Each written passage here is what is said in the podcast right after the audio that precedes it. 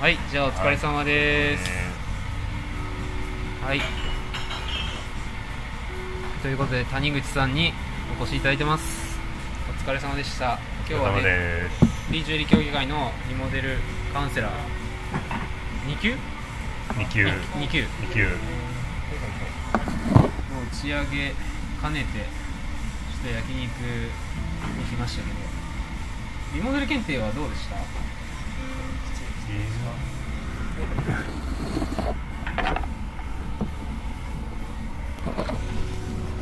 こう勉強するんですか？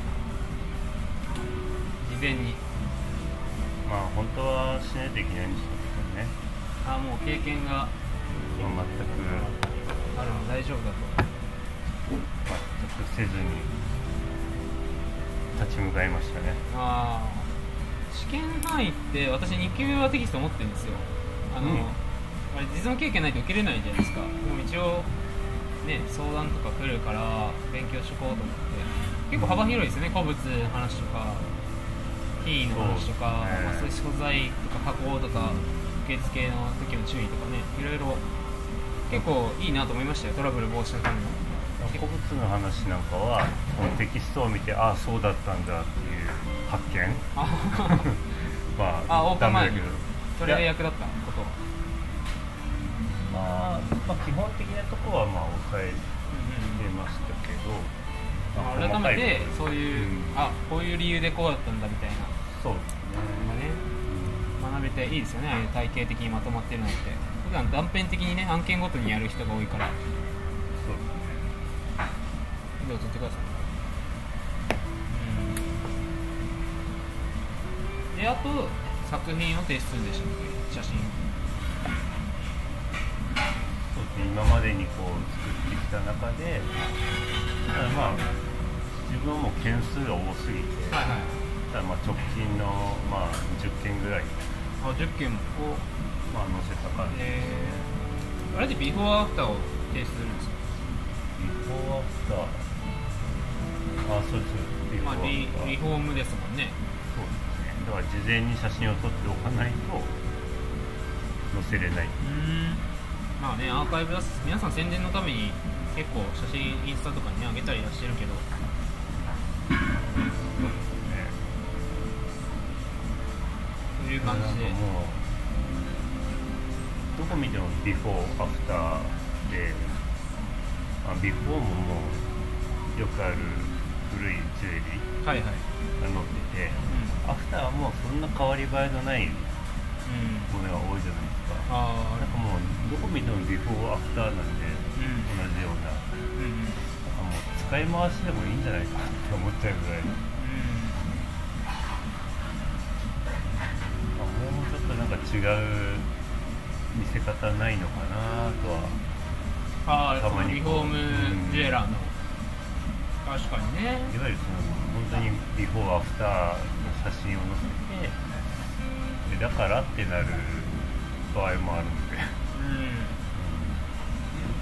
まあねちょっとリングのね高さ変えたりとかいうんじゃちょっとねインパクトがねないというか全然違うのに買ったらおおって思うのありますけどたまにそういう見せ方みたいなのも大事ですからね。そういう部分でなんかこう、まあ、リフォームしようと思ってる方に何か新しい形でアピールできる何かがあればいいなぁと思ってるんですけど、うん。そう何かっていうのは難しいところ難しいですよね。皆さんもなんか模索してるっていうか。実際まだまだねだってリユース業界はすごい伸びてるんですよデータ的にあれ買い取った後結局なんかインドに行ったりとか海外に流出していくわけじゃないですか。大部分が、まあちょっともったいない気もしてね日本のジュエリー界としては。昭和にあった素晴らしいごごつい石とかがあるならもっとそれをね活用して最新のおしゃれにして楽しんでいただくっていうのもいいかなとは思いますよね。そうね。ただ単に買い取るだけではなく。まあ、いいものはもう本当にオークションとかで流れて、どっか行っちゃいますもんね。そうそうそう。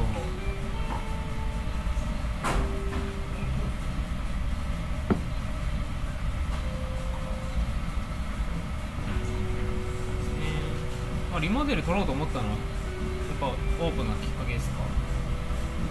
その経営者としてというか前からリモデルカウンセラー取ろうと思ってました。はいんまりそのジュエリーコーディネーター何級とかもそうですけど、あんまりそういう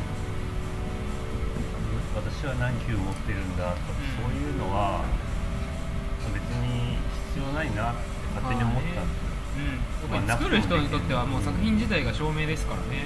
そうなんです接客とか我々とかはもうそれを証明するのはね検定ぐらいしかないから取るんですけど作り手の方はね作品見てくれやって思うと思うんやっぱり自分でやってこう思ったのは、まあ、お客さんとしてはまあそういう何かしらこうあこの人はこういうものを持ってるんだっていう証明、はい。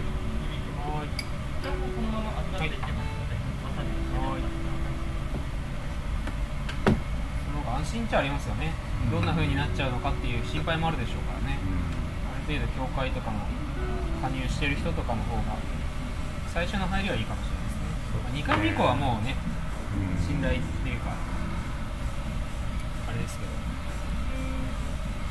一応まあ今のところまあリフォームっていう部分が一番やっぱりボリュームが大きいので、そこの部分でこう来てもらうために、まあ、リモデルカウンセラー、まあちょっとまあリフォームとは言葉は違いますけど、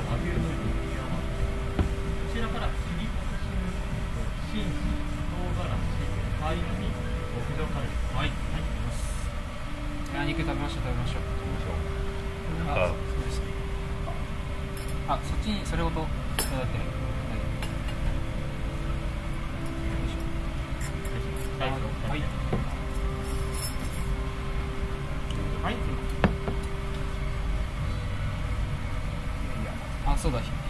あえてね谷口さんのご紹介はしょりましたけど気になる方はね前回「Here to Stay」オープン直後でしたっけ？に取材した回があるんですけど。ちょうど50回目でしたっけ？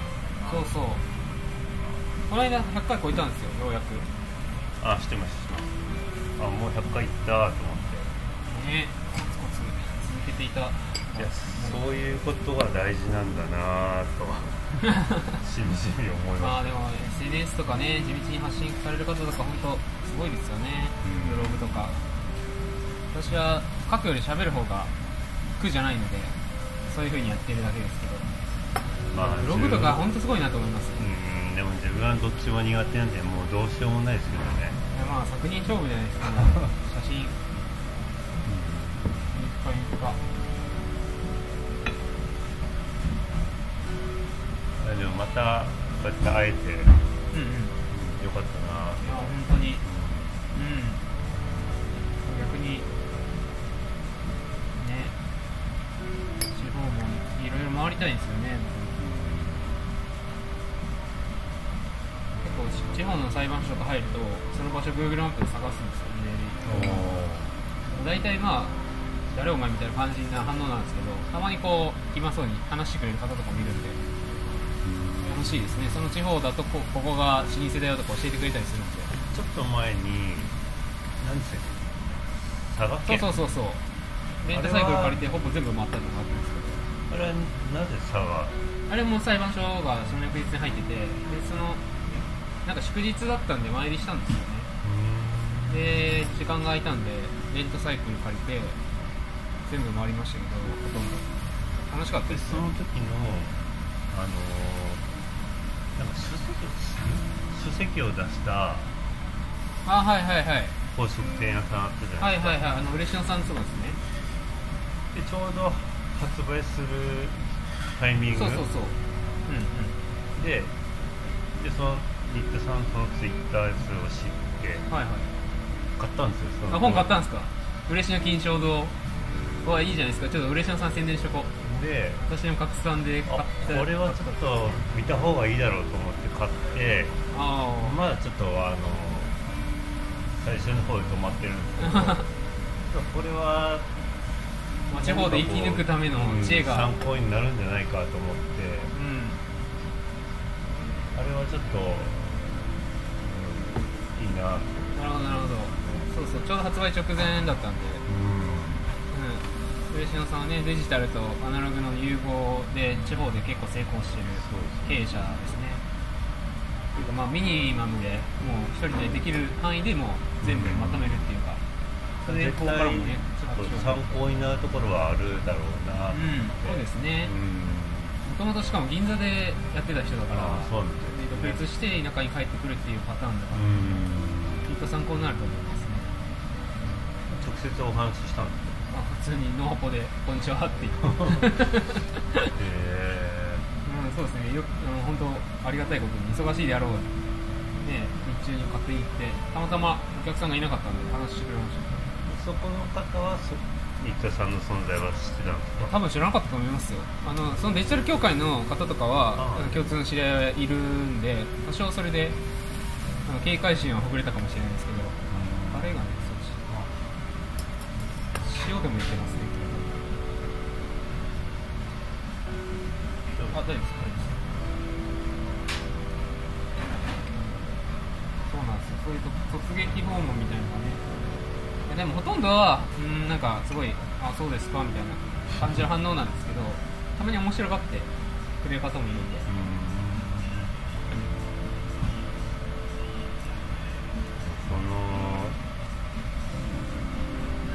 手当たりしてこう入っていったんですよね。うん。それはどうどういううん、ね。気持ちというか、うん、まあ究極は営業なんでしょうけど、別に営業にならなくてもいいやと思ってて、その町にどんなジュエリーショップがあってでその町ではどんなこう業態でっていうかどんなこう、ね、歴史があってこういうショップになってるとかっていう最初 Google マップで調べてあこんなところに駅前こんな感じあるんだみたいな、まあ、チェーン店を外すんですけど。で、まあ、口コミあるとこは口コミ見てで写真あるとこは写真見て。で大体行くと印象が若干違うんですよ。いい意味でも悪い意味で。もホームページとも違ったりするし印象が。この辺が楽しいです。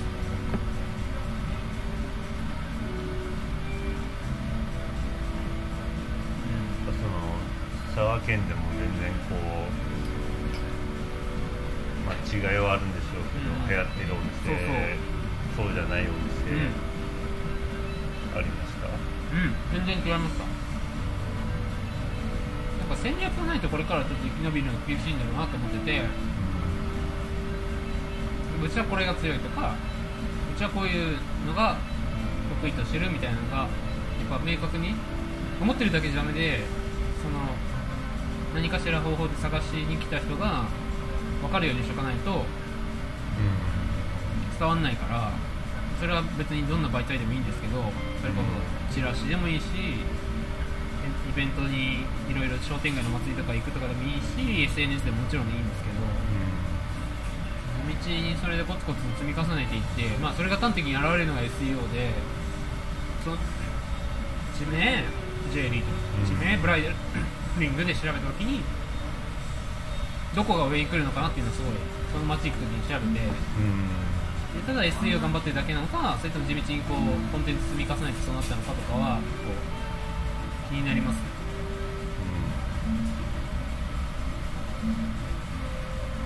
まあその検索ワードの仕方によっても全然こう出る。あれが違います。そうそう。あとお客さんをどこに絞ってるっていうかターゲットをどこにするかですよね。昔だったらブラジル層にアプローチしたかったりそれこそセクシー高額の広告を、ね、地方版で出せばお客が来たんでしょうけどでもそれに頼ってたらいつまでも利益上がらないっていうか出し続けないと来なくなっちゃうから。人の土俵で戦わずにどうやるかっていうのがさっきのレスナーさんもそうですけどキーキーポイントかなっていう単にその地域まあ何々市ジュエリーショップって入れても大体まあ全国展開してるようなそうですね。そこがやっぱ強くなっちゃいますよね、広告費的に。特にブライダルうん。なんかは。やっぱニッチなところを攻めていくっていうのはねいいんじゃないですかね。あんま自分のとこそうですけど、まあ、松山市オーダーメイドジュエリーに入れるとまあその検索する日にちは日にちによってまあ違いますけど2位になったり4位になったりいうのがあるんで。ただまあ1位にはなれないんですよね今のところまで、うん。もっと狭いところでまず1位取るっていうのがいいんじゃないですか？例えばなんだろうなか、うん、それこそなんかメンズパールとかでもいいしうんめっちゃニッチなところ。なんか特定のセッティング名とか特定のアイテム名だけでもいいんですけどそれでまず有名になるというか知ってもらうっていうのはいいかもしれないですね。